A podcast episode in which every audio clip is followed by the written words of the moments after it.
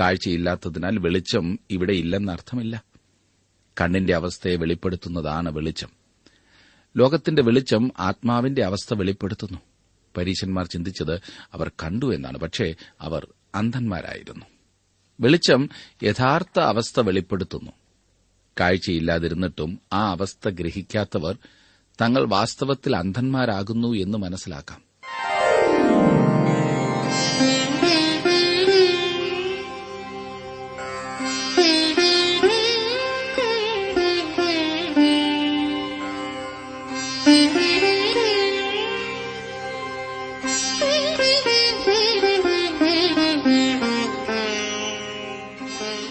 TWRന്റെ വേദപഠന class ആരംഭിക്കുകയാണ്. ജീവസന്ദേശം.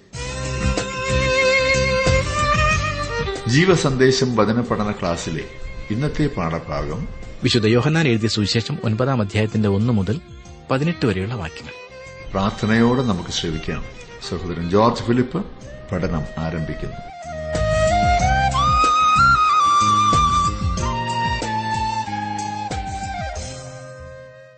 ലോകത്തിന്റെ വെളിച്ചത്തെക്കുറിച്ചുള്ള പ്രഭാഷണം യേശു നൽകിക്കൊണ്ടിരിക്കുകയായിരുന്നു.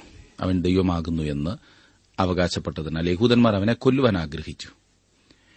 ദൈവാലയത്തിൽ നിന്നും വെളിയിലേക്ക് പോയപ്പോൾ യേശു ഒളിച്ചാണ് പോയത്. യേശുവോ മറഞ്ഞ് ദേവാലയം വിട്ടുപോയി എന്ന് 8-ാം അധ്യായത്തിന്റെ ഒടുവിലത്തെ വാക്യത്തിൽ നാം വായിച്ചതായിരുന്നു. ആകെ കോപാകുലരായിരുന്ന ജനക്കൂട്ടത്തെ മറഞ്ഞ് യേശു പോയത് സത്യത്തിൽ ഒരു അത്ഭുതം തന്നെയായിരുന്നു. അവന്റെ സമയം വന്നിരുന്നില്ല. അതുകൊണ്ട് അവർക്ക് അവന്റെ മേൽ കൈവയ്ക്കുവാൻ കഴിയുമായിരുന്നുമില്ല.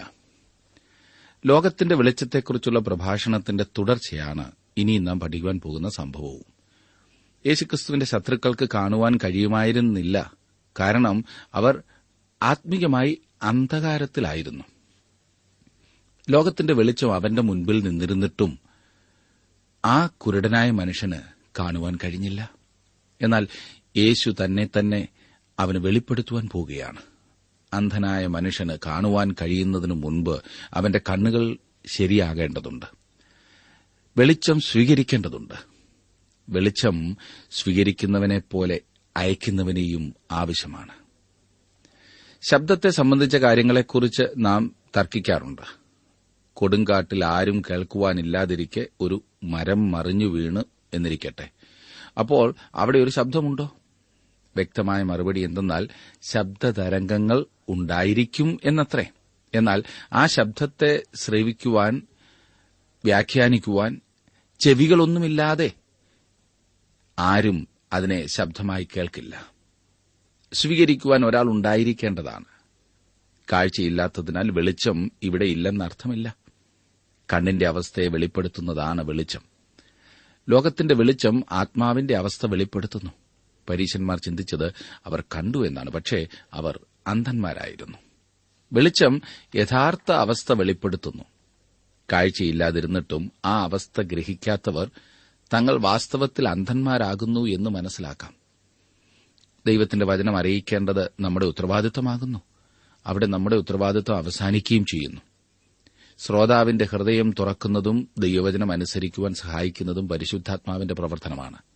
മനുഷ്യർക്ക് ലോകത്തിന്റെ വെളിച്ചത്തെ നൽകുക എന്നത് നാം ഓരോരുത്തരും ചെയ്യേണ്ടതാണ്. പക്ഷെ പരിശുദ്ധാത്മാവ് ജനങ്ങളുടെ കണ്ണുകളെ തുറക്കണം. അടുത്ത 1-2 ദിവസത്തെ നമ്മുടെ ചിന്ത ഇതത്രേ. പിറവിയിലെ കുരുടനായിരുന്ന ഒരു മനുഷ്യന്റെ കണ്ണ് യേശു തുറക്കുന്നു. യേശുവിന്റെ 5-ാമത്തെ പ്രവർത്തനമാകുന്നു ഇത്. വളരെ പ്രധാനപ്പെട്ട പല സത്യങ്ങളും നാം ഇവിടെ പഠിക്കുവാൻ പോകുകയാണ്.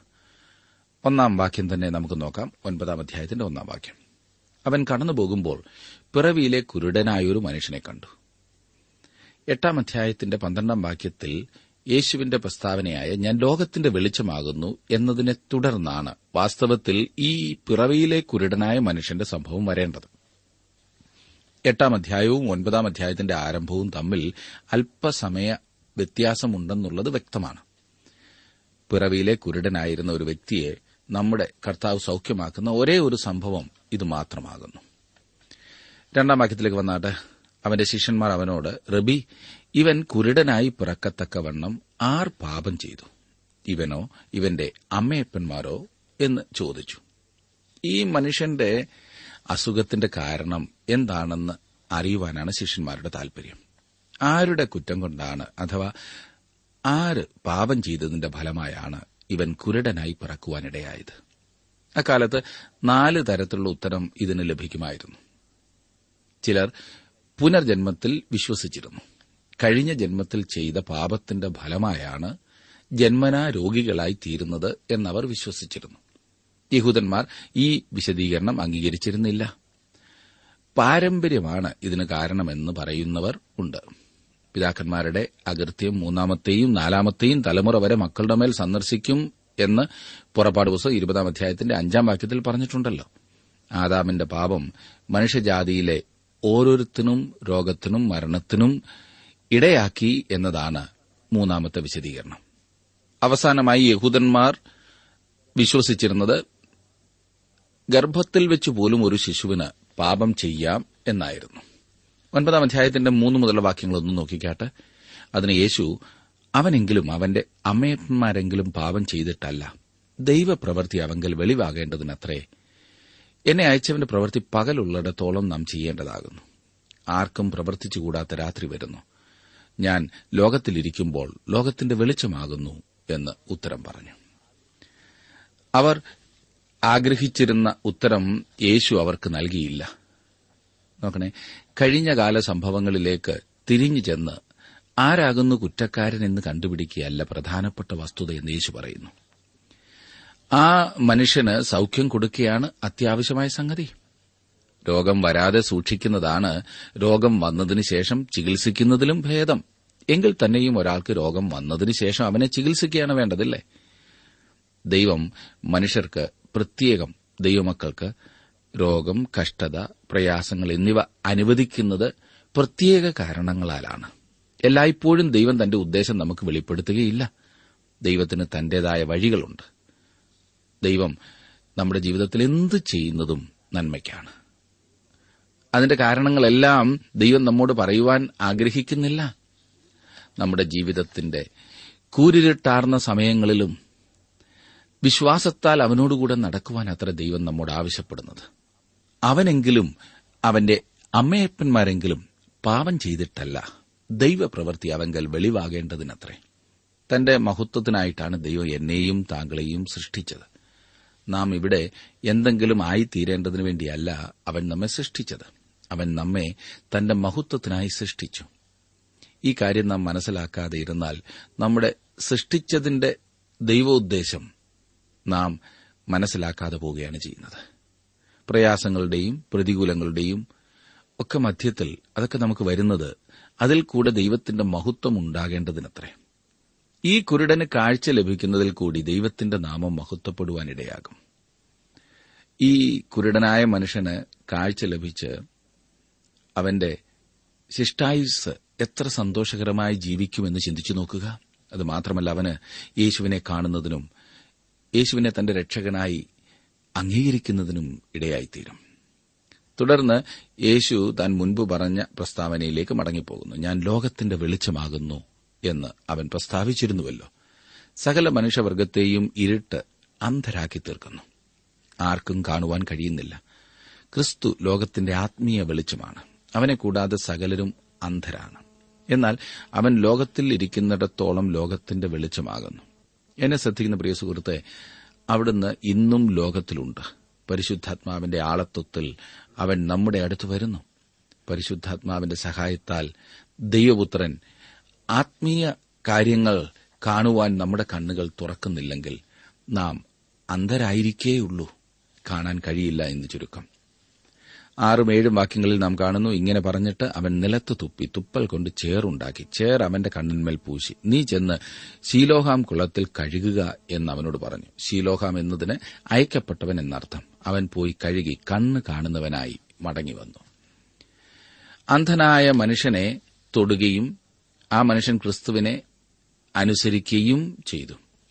ആത്മീയമായി മരിച്ചിരിക്കുന്ന നമ്മുടെ നാഡികളെ ജീവിപ്പിക്കുവാൻ ക്രിസ്തു നമ്മുടെ ആത്മീയ കണ്ണിനെ തൊടേണ്ടത് ആവശ്യമത്രേ. ആര് പാപം ചെയ്തു എന്നതല്ല ഇവിടുത്തെ പ്രശ്നം. എല്ലാവരും പാപം ചെയ്ത് ദൈവ തേജസ് ഇല്ലാത്തവരായി തീർന്നല്ലോ. ക്രിസ്തു താങ്കളുടെ കണ്ണുകളെ സ്പർശിച്ചിട്ടുണ്ടെങ്കിൽ താങ്കൾ കാഴ്ചയുള്ള വ്യക്തിയാണ്. സ്പർശിച്ചിട്ടില്ലെങ്കിൽ താങ്കൾ കുരുടനാണ്. ഇന്ന് അനേകരും അന്ധരായിരിക്കെ തങ്ങൾ അന്ധന്മാരാണെന്ന വസ്തുത മനസ്സിലാക്കാതെ കഴിയുന്നു. കാഴ്ച ലഭിക്കേണ്ടതിനു വേണ്ടി ക്രിസ്തു നമ്മുടെ ആത്മീയ കണ്ണുകളെ തൊടുവാൻ നാം അനുവദിക്കേണ്ടതത്രേ. ഈ മനുഷ്യന് യേശുവിനെ കാണുവാൻ കഴിഞ്ഞിരുന്നില്ലെങ്കിലും യേശു അവനെ തൊട്ടു എന്ന കാര്യം ശ്രദ്ധിക്കുക. നീ ചെന്ന് ശീലോഹാം കുളത്തിൽ കഴുകുക എന്ന് യേശു അവനോട് പറയുകയും ആ മനുഷ്യൻ അനുസരിക്കുകയും ചെയ്തു. ഈ മനുഷ്യനെ സൌഖ്യമാക്കുവാൻ യേശു ഈ മാർഗം ഉപയോഗിച്ചത് എന്തുകൊണ്ട് എന്ന് നാം ചോദിച്ചേക്കാം. അതിന് പല കാരണങ്ങളുണ്ട് എന്നത്ര ഞാൻ മനസ്സിലാക്കുന്നത്. ഒന്നാമതായി, ഈ സുവിശേഷം യേശുക്രിസ്തുവിന്റെ ദൈവത്വത്തെ ചൂണ്ടിക്കാണിക്കുന്നതാണെങ്കിലും ഇതിൽ യേശുവിന്റെ മനുഷ്യത്വവും കാണുന്നുണ്ട്. യേശു തന്റെ ദൈവത്വം അവകാശപ്പെട്ട് കഴിഞ്ഞതേയുള്ളൂ. ഇപ്പോൾ അവൻ കുരുടനെ മനുഷ്യൻ മനുഷ്യനെ സ്പർശിക്കുന്നത് പോലെ സ്പർശിക്കുന്നു. രണ്ട്, കുരുടന് കാഴ്ച ലഭിക്കണമെങ്കിൽ അവൻ യേശുക്രിസ്തുവിനെ അനുസരിക്കേണ്ടത് ആവശ്യമാണ്. മൂന്ന്, യേശു അവനെ ശീലോഹാം എന്നു പേരുള്ള കുളത്തിലേക്ക് അയച്ചു. ശീലോഹാം എന്നതിന് അയക്കപ്പെട്ടവൻ എന്നാണ് അർത്ഥം. യോഹന്നാൻ തന്നെ ഇതിവിടെ പറഞ്ഞിട്ടുണ്ട്. ഈ കുളത്തിന്റെ പേര് പോലും സാക്ഷ്യം പറയുന്നത് യേശുവിനെ പിതാവ് അയച്ചതാകുന്നു എന്നത്രേ. പിതാവ് തന്നെ അയച്ചതുപോലെ താനും അവനെ അയക്കേണ്ടതാകുന്നു എന്നായിരിക്കും യേശു അർത്ഥമാക്കിയത്. നാല്, കാഴ്ച പ്രാപിക്കേണ്ടതിന് കുരുടനായ മനുഷ്യന് വെള്ളത്തിന്റെ ആവശ്യവും ഉണ്ടായിരുന്നു. തിരുവചനത്തിൽ പല ഭാഗങ്ങളിൽ വെള്ളം ദൈവവചനത്തെയാണ് കുറിക്കുന്നത്. ദൈവവചനം കൂടാതെ ഒരു മാനസാന്തരം സാധ്യമല്ല എന്നത്ര എന്റെ വിശ്വാസം. നിന്റെ വചനങ്ങളുടെ വികാസനം പ്രകാശപ്രദം ആകുന്നു, അത് അല്പബുദ്ധികളെ ബുദ്ധിമാന്മാരാക്കുന്നു എന്ന് 119 സങ്കീർത്തനത്തിന്റെ 130 വാക്യത്തിൽ നാം വായിക്കുന്നു. അഞ്ചാമതായി, യഹൂദന്മാർക്ക് ഈ സാക്ഷ്യം ആവശ്യമായിരുന്നു. 29 വാക്യത്തിൽ അവൻ ഇപ്രകാരം പറഞ്ഞതായി രേഖപ്പെടുത്തിയിരിക്കുന്നു: മോശയോട് ദൈവം സംസാരിച്ചു എന്ന് ഞങ്ങൾ അറിയുന്നു, ഇവനോ എവിടെ നിന്നു എന്ന് അറിയുന്നില്ല എന്ന് പറഞ്ഞു. ഈ കുരുടനെ സൌഖ്യമാക്കുന്നതിൽ കൂടി യേശു പിതാവിങ്കൽ നിന്ന് അയക്കപ്പെട്ട ദൈവപുത്രനാണെന്ന് അവൻ അവരോട് അറിയിച്ചു.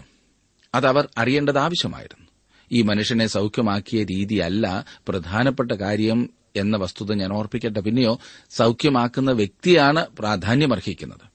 ക്രിസ്തുവാണ് അവനെ കണ്ണു തുറന്നത്. വിശ്വസിക്കുകയും അനുസരിക്കുകയും അത്രേ കുരുടനായ മനുഷ്യന്റെ ഭാഗത്തുള്ള ഉത്തരവാദിത്വം. മനുഷ്യരെ സൌഖ്യമാക്കുന്നതിന് യേശു പലവിധ രീതികൾ ഉപയോഗിച്ചിട്ടുണ്ട്. കർത്താവ് തൊട്ട് സൌഖ്യമാക്കുകയായിരുന്നുവെങ്കിൽ തനിക്കുണ്ടായതുപോലെയുള്ള അനുഭവം എല്ലാവർക്കും ആവശ്യമാണെന്ന് സൌഖ്യം പ്രാപിച്ച മനുഷ്യൻ നിർബന്ധിക്കുമായിരുന്നു. യേശു സ്പർശിക്കാതെ പോലും മറ്റുള്ളവരെ സൌഖ്യമാക്കിയപ്പോൾ, മറ്റനേകരെ സൌഖ്യമാക്കിയപ്പോൾ, ഒരു വ്യക്തിക്ക് സൌഖ്യമാകുന്നതിനു വേണ്ടി യാതൊരു സ്പർശനം പോലും ആവശ്യമല്ല എന്ന് നിർബന്ധം പിടിക്കുമായിരുന്നു. യേശുവിന്റെ വാക്കുകൾ മാത്രമേ വേണ്ടൂ എന്ന് അവർ പറയും.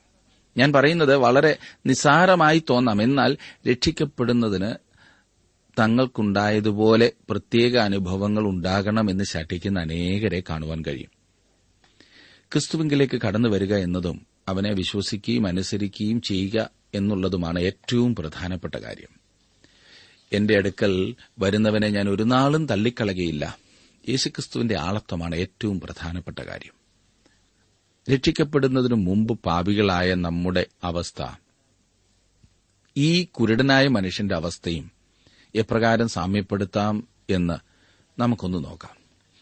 കുരുടനായ മനുഷ്യൻ ദേവാലയത്തിന് പുറത്തായിരുന്നു. ദൈവസന്നിധിയിൽ നിന്നും പുറത്താക്കപ്പെട്ട അവസ്ഥയിലായിരുന്നു അവൻ.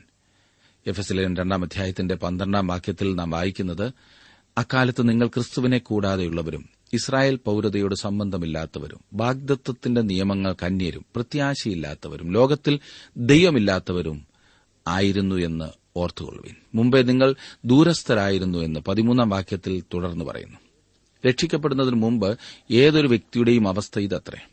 ദൈവത്തെ കൂടാതെ പ്രത്യാശയില്ലാത്ത അവസ്ഥ, വെളിയിലായിരുന്ന അവസ്ഥ. രണ്ട്, ഈ മനുഷ്യൻ കുരുടനായിരുന്നു, കാഴ്ചയില്ലാത്തവൻ. രക്ഷകനെ കാണുവാനുള്ള കഴിവ് അവനില്ലായിരുന്നു. യേശുക്രിസ്തു വാതിലാകുന്നു എന്നും വിശ്വാസമാകുന്ന താക്കോൽ കൊണ്ട് വാതിൽ തുറക്കേണ്ടതുണ്ട് എന്നും കാണുവാൻ കഴിവില്ലാത്ത അവസ്ഥ. നാം ക്രിസ്തുവിനെ കൂടാതെ അന്ധന്മാരാണ്. രക്ഷിക്കപ്പെടുന്നതിന് മുൻപ് താങ്കളുടെ രക്ഷകനായി താങ്കൾ അവനെ കണ്ടിട്ടുണ്ടോ? ഇത്ര നല്ലവനായി അവനെ അന്ന് താങ്കൾക്ക് കാണുവാൻ കഴിഞ്ഞിരുന്നുവോ? നാം അന്ധന്മാരായിരുന്നു. 3, ഈ മനുഷ്യൻ ജന്മനാ അന്ധനായിരുന്നു. നാം പാപത്തിൽ പിറന്നവരാണ്. നാം പാപികളായിട്ടാണ് ഈ ലോകത്തിലേക്ക് വന്നത്. 4, ഈ കുരുടനായ മനുഷ്യനെ സഹായിക്കുവാൻ യാതൊരു മനുഷ്യനും കഴിയുമായിരുന്നില്ല. അവന്റെ അന്ധതയ്ക്ക് യാതൊരു ചികിത്സയും യാതൊരുത്തർക്കും ചെയ്യുവാൻ കഴിയുമായിരുന്നില്ല. നാം ഈ ലോകത്തിൽ നിസ്സഹായരായ പാപികളായിരുന്നു എന്ന് മാത്രമല്ല, നമ്മുടെ രോഗത്തിനുള്ള മരുന്ന് ആരുടെയും പക്കലില്ലായിരുന്നു. 5, അവനൊരു ഭിക്ഷക്കാരനായിരുന്നു. അത് അംഗീകരിക്കുവാൻ അധികം ആളുകൾ തയ്യാറല്ല. താങ്കൾ ഭിക്ഷക്കാരാണ് എന്ന് സമ്മതിക്കുവാൻ അവർ തയ്യാറല്ല. രക്ഷയ്ക്ക് വേണ്ടി എന്ത് വിലയും കൊടുക്കുവാൻ അവർ തയ്യാറാണ്, എന്നാൽ അത് വിലയ്ക്ക് വാങ്ങുവാൻ കഴിയുകയില്ല. ഈ ഭിക്ഷക്കാരനെ പോലെ താങ്കൾ രക്ഷയ്ക്കായി ദൈവസന്നിധിയിലേക്ക് കടന്നു വരേണ്ടത് ആവശ്യമാണ്. ദൈവമാണ് അത് ദാനം ചെയ്യുന്നത്. ഈ ഭിക്ഷക്കാരൻ ഒരിക്കലും രക്ഷ വിലയ്ക്ക് വാങ്ങുവാൻ കഴിയുമായിരുന്നില്ല, കാരണം അവന് അത് വാങ്ങുവാനായി തന്റെ കൈവശം യാതൊന്നുമില്ലായിരുന്നു. അല്ലയോ, ദാഹിക്കുന്ന ഏവരും ദ്രവ്യമില്ലാത്തവരുമായുള്ളവരെ, വെള്ളത്തിനു വരുവീൻ, വന്ന് വാങ്ങി തിന്നുവീൻ, നിങ്ങൾ വന്ന് ദ്രവ്യവും വിലയും കൂടാതെ വീഞ്ഞും പാലും വാങ്ങിക്കൊള്ളുവീനെന്ന് പ്രവാചകൻ യെശയ്യാപ്രവചനം 55:1 പറഞ്ഞിരിക്കുന്നു. 6, ഈ മനുഷ്യൻ യേശുവിനോട് യാതൊരു അപേക്ഷയും കഴിച്ചില്ല.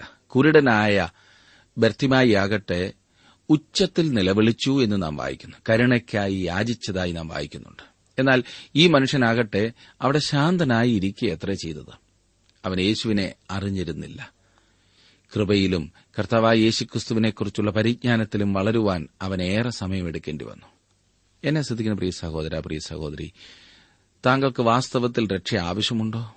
താങ്കൾ ഒരു രക്ഷകനെ അന്വേഷിച്ച് നടക്കുകയാണോ? താങ്കൾ യേശുക്രിസ്തുവിനെ അന്വേഷിക്കുന്നുവോ? താങ്കൾ അവനെ അന്വേഷിക്കുന്നില്ലായിരുന്നു, എന്നാൽ അവൻ താങ്കളെ അന്വേഷിച്ച് കടന്നു വരുന്നവനാണ്. അതത്രേ മനുഷ്യനെയും അവന്റെ രക്ഷകനെയും സംബന്ധിക്കുന്ന ചരിത്രം. ഈ മനുഷ്യനോട് മറ്റുള്ളവർ യാതൊരു ദയയും കാണിച്ചിരുന്നില്ല എന്നുള്ളതാണ് 7-ാമത്തെ സാമ്യം. യഹൂദന്മാർ അവനെ മറികടന്ന് ദേവാലയത്തിലേക്ക് പോയിരുന്നു. അതെ, ശിഷ്യന്മാർ അവനെക്കുറിച്ച് വാദപ്രതിവാദം നടത്തുവാനാണ് താൽപര്യം പ്രകടിപ്പിച്ചത്. ഈ മനുഷ്യന് വേണ്ടി എന്തെങ്കിലും ചെയ്യുന്നതിനോ അവനോട് കരുണ കാണിക്കുന്നതിനോ അവർക്ക് യാതൊരു ഉദ്ദേശവുമില്ലായിരുന്നു. മനുഷ്യകുലത്തിന്റെ ചിത്രവും ഇതുതന്നെയാണ്. ക്രിസ്തുവിന് നമ്മോട് കരുണ തോന്നുന്നു. അവന് മാത്രമേ നമ്മെ സഹായിക്കുവാൻ കഴിയുകയുള്ളൂ. ഈ നടന്ന അതിശയപ്രവൃത്തിയുടെ പ്രതികരണങ്ങൾ എന്തൊക്കെയായിരുന്നു എന്ന് നോക്കാം. 1, അയൽക്കാരുടെ പ്രതികരണം ഒന്ന് ശ്രദ്ധിച്ചാലും 8-9 വാക്യങ്ങൾ. അവനെ മുമ്പേ ഇരിക്കുന്നവനായി കണ്ടവരും ഇവനല്ലയോ ഇവിടെ ഇരുന്ന് ഭിക്ഷയാചിച്ചവൻ എന്ന് പറഞ്ഞു. അവൻ തന്നെ എന്ന് ചിലരും, അല്ല അവനെപ്പോലെയുള്ളവൻ എന്ന് മറ്റു ചിലരും പറഞ്ഞു. ഞാൻ തന്നെ എന്ന് അവൻ പറഞ്ഞു. അന്ധനായിരുന്ന മനുഷ്യനിൽ ഒരു മാറ്റം സംഭവിച്ചിരിക്കുന്നു. ഇതുവരെയും അവൻ വടിയിടിച്ചും തപ്പിത്തടഞ്ഞുമാണ് വീട്ടിലേക്ക് പോയിക്കൊണ്ടിരുന്നത്. ഇനിയും അതിന്റെ ആവശ്യമില്ല. അവന് കാഴ്ച ലഭിച്ചിരിക്കുന്നു. എനിക്കിപ്പോൾ കാണുവാൻ കഴിയുന്നു എന്ന് പറഞ്ഞ് അവൻ തുള്ളിച്ചാടുന്നുണ്ടാകും. അവൻ ദൈവത്തിന് മഹത്വം പാടി സ്തുതിക്കുന്നുണ്ടാകും. ആ നാട്ടുകാർക്ക് മുഴുവൻ കേൾക്കാമായിരുന്നിരിക്കും ആ പാട്ട്. അവന്റെ അയൽക്കാരെക്കുറിച്ചൊന്ന് ചിന്തിച്ചു നോക്കുക.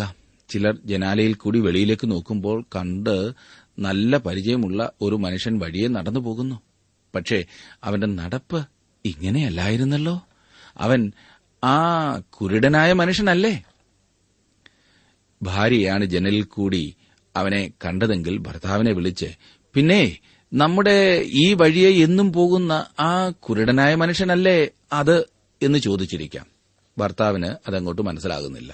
അയാൾ വാതിൽക്കൽ ചെന്ന് നോക്കിയിട്ട്, ഓ അത് ആ മനുഷ്യനല്ല, ഇത് അവനെപ്പോലെ ഇരിക്കുന്ന ആരോ ആകുന്നു, ഇവന് 2 കണ്ണും കാണാമല്ലോ എന്ന് പറഞ്ഞിരിക്കും. എന്നാൽ ഭാര്യ തർക്കം വിടില്ല. ഒടുവിൽ അവർ ആ മനുഷ്യനെ തന്നെ സമീപിച്ചു കാണും.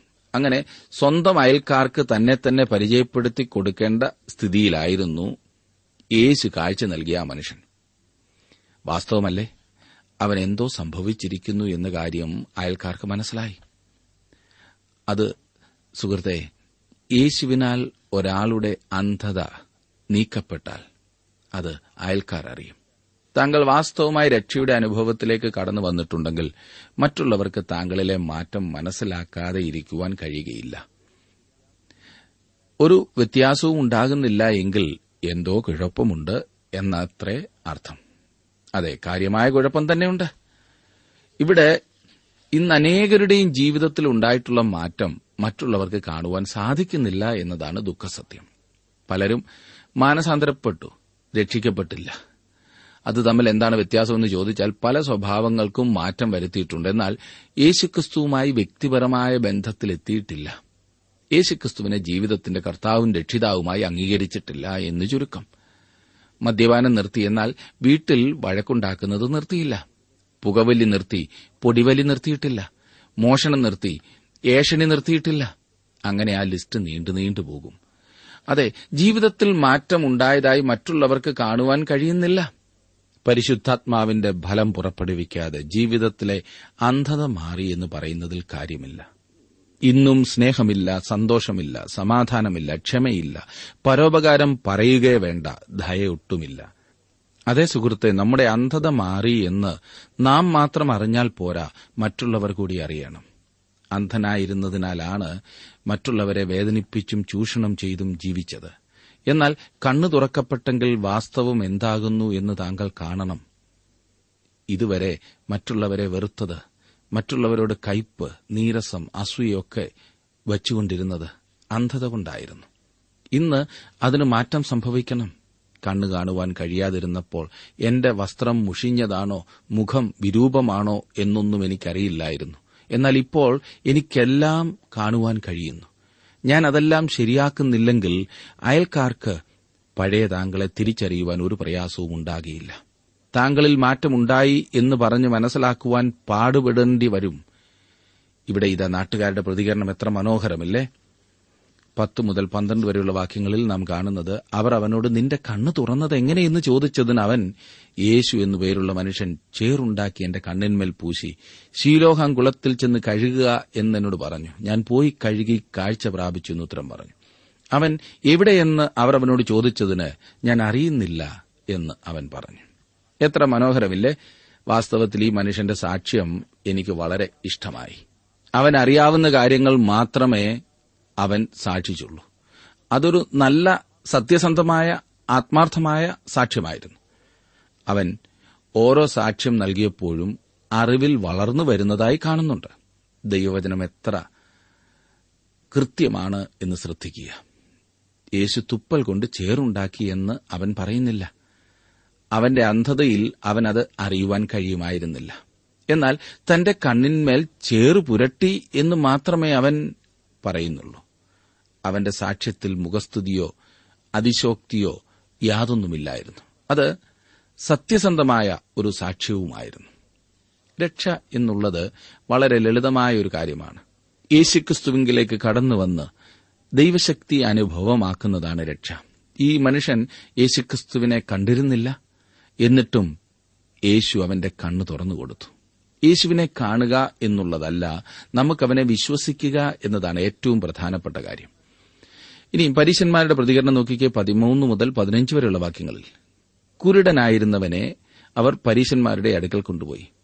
യേശു ചേറുണ്ടാക്കി അവന്റെ കണ്ണ് തുറന്നത് ശബത്ത് നാളിലായിരുന്നു. അവൻ കാഴ്ച പ്രാപിച്ചത് എങ്ങനെയെന്ന് പരീശന്മാരും അവനോട് ചോദിച്ചു. അവൻ അവരോട്, അവൻ എന്റെ കണ്ണിന്മേൽ ചേറ് തേച്ചു, ഞാൻ കഴുകി കാഴ്ച പ്രാപിച്ചിരിക്കുന്നു എന്ന് പറഞ്ഞു. ഇവിടെയും ഈ മനുഷ്യന്റെ സാക്ഷ്യം വളരെ ലളിതമായിട്ടുള്ളതാണ്. ഒരു കുരുടന് കാഴ്ച ലഭിച്ചതിൽ ഈ പരീശന്മാർ സന്തോഷിച്ചിരിക്കാം എന്നല്ലേ താങ്കൾ വിചാരിക്കുന്നത്? എന്നാൽ അവരുടെ പ്രതികരണം അപ്രകാരമല്ലായിരുന്നു. പരീശന്മാരുടെ പ്രതികരണം എന്തായിരുന്നു എന്ന് നോക്കുക. പിറവിയിലെ കുരുടനായിരുന്നവനും ഇപ്പോൾ കാഴ്ച ലഭിച്ച് നടക്കുന്നവനുമായ ഒരു മനുഷ്യനെ എന്ത് ചെയ്യണമെന്ന് അവർക്കറിഞ്ഞുകൂടായിരുന്നു. പരീശന്മാരിൽ ചിലർ ഈ മനുഷ്യൻ ശബത്ത് പ്രമാണിക്കായകൊണ്ട് ദൈവത്തിന്റെ അടുക്കൽ നിന്ന് വന്നവനല്ല എന്ന് പറഞ്ഞു. മറ്റു ചിലർ പാപിയായൊരു മനുഷ്യന് ഇങ്ങനെയുള്ള അടയാളങ്ങൾ ചെയ്യുവാൻ എങ്ങനെ കഴിയുമെന്ന് പറഞ്ഞു. അങ്ങനെ അവരുടെ ഇടയിൽ ഒരു ഭിന്നതയുണ്ടായി.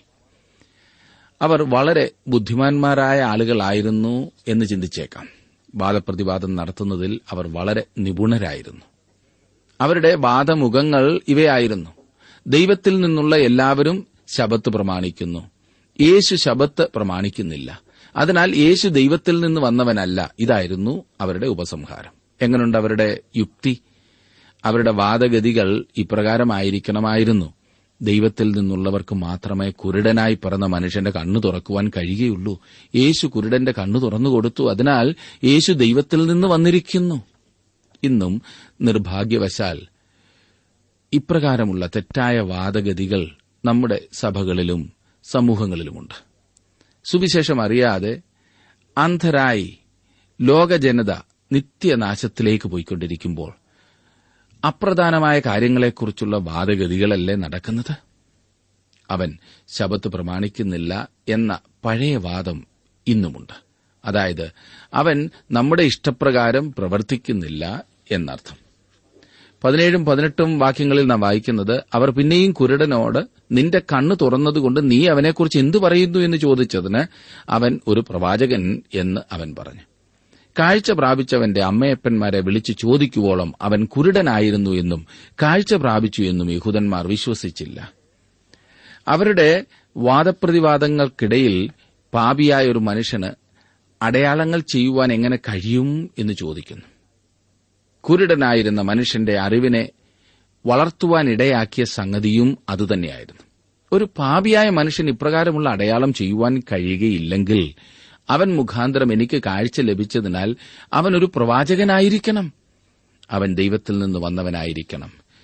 കുരുടനായിരുന്ന മനുഷ്യൻ ഒരു പടികൂടി മുമ്പോട്ട് കയറുകയാണ് ചെയ്തത്. എന്നാൽ യഹൂദന്മാർ അവനെ സംബന്ധിച്ച് കാര്യങ്ങൾ വിശ്വസിച്ചില്ല എന്ന് നാം കാണുന്നു. മനുഷ്യരുടെ ഒരു പ്രത്യേകത ഇവിടെ കാണുവാൻ കഴിയുന്നു. ഒരു കാര്യം വിശ്വസിക്കുവാൻ മനസ്സില്ല എങ്കിൽ മനുഷ്യൻ യാഥാർത്ഥ്യത്തിൽ നിന്നും മറികടക്കുവാൻ എത്രമാത്രം ശ്രമിക്കുന്നു എന്നത് രസകരമായ കാര്യമത്രേ. ഒരു കാര്യം ചെയ്യുവാൻ താൽപര്യമില്ലെങ്കിലും അവൻ ലോകത്തിലില്ലാത്ത ഉപാധിയെല്ലാം കണ്ടുപിടിക്കും. കുഞ്ഞെ, നീ അത് ചെയ്യരുതെന്ന് പറഞ്ഞാൽ അതെന്നാ, അങ്ങനെ ചെയ്യുന്നതുകൊണ്ട് തെറ്റൊന്നുമില്ല എന്ന് ബൈബിളിൽ പറഞ്ഞിട്ടുണ്ടല്ലോ, ശലോമോൻ അങ്ങനെ ചെയ്തല്ലോ, പിന്നെ വളരെ നീണ്ടൊരു പട്ടിക അവതരിപ്പിക്കും.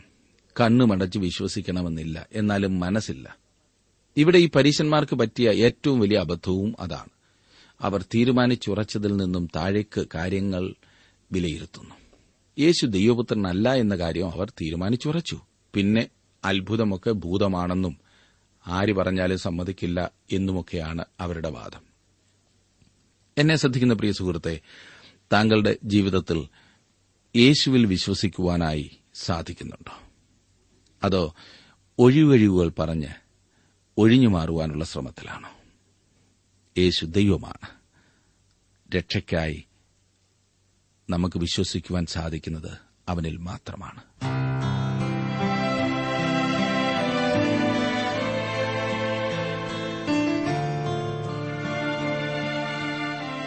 ഇന്നത്തെ ജീവസന്ദേശ പഠന ക്ലാസ്സിലൂടെ ഞങ്ങളെ ശ്രദ്ധിച്ച എല്ലാ പ്രിയ ശ്രോതാക്കളോടുമുള്ള നന്ദിയെ അറിയിക്കട്ടെ.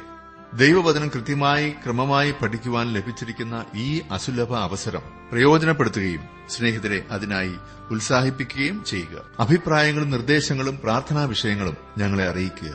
ഈ പുസ്തകത്തിന്റെ വിഷയവിഭജനം, ഓഡിയോ CD, SD കാർഡ് എന്നിവ ആവശ്യമെങ്കിൽ ഞങ്ങളുമായി ബന്ധപ്പെടുക.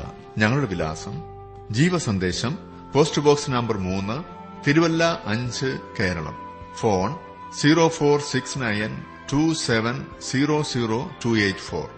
മൊബൈൽ 9447767378. ഞങ്ങളുടെ ഇമെയിൽ അഡ്രസ് malayalamttv@radio882.com. വെബ്സൈറ്റിലും ഞങ്ങളുടെ പ്രോഗ്രാം ലഭിക്കുന്നതാണ്. ഞങ്ങളുടെ വെബ്സൈറ്റ് www.radio882.com.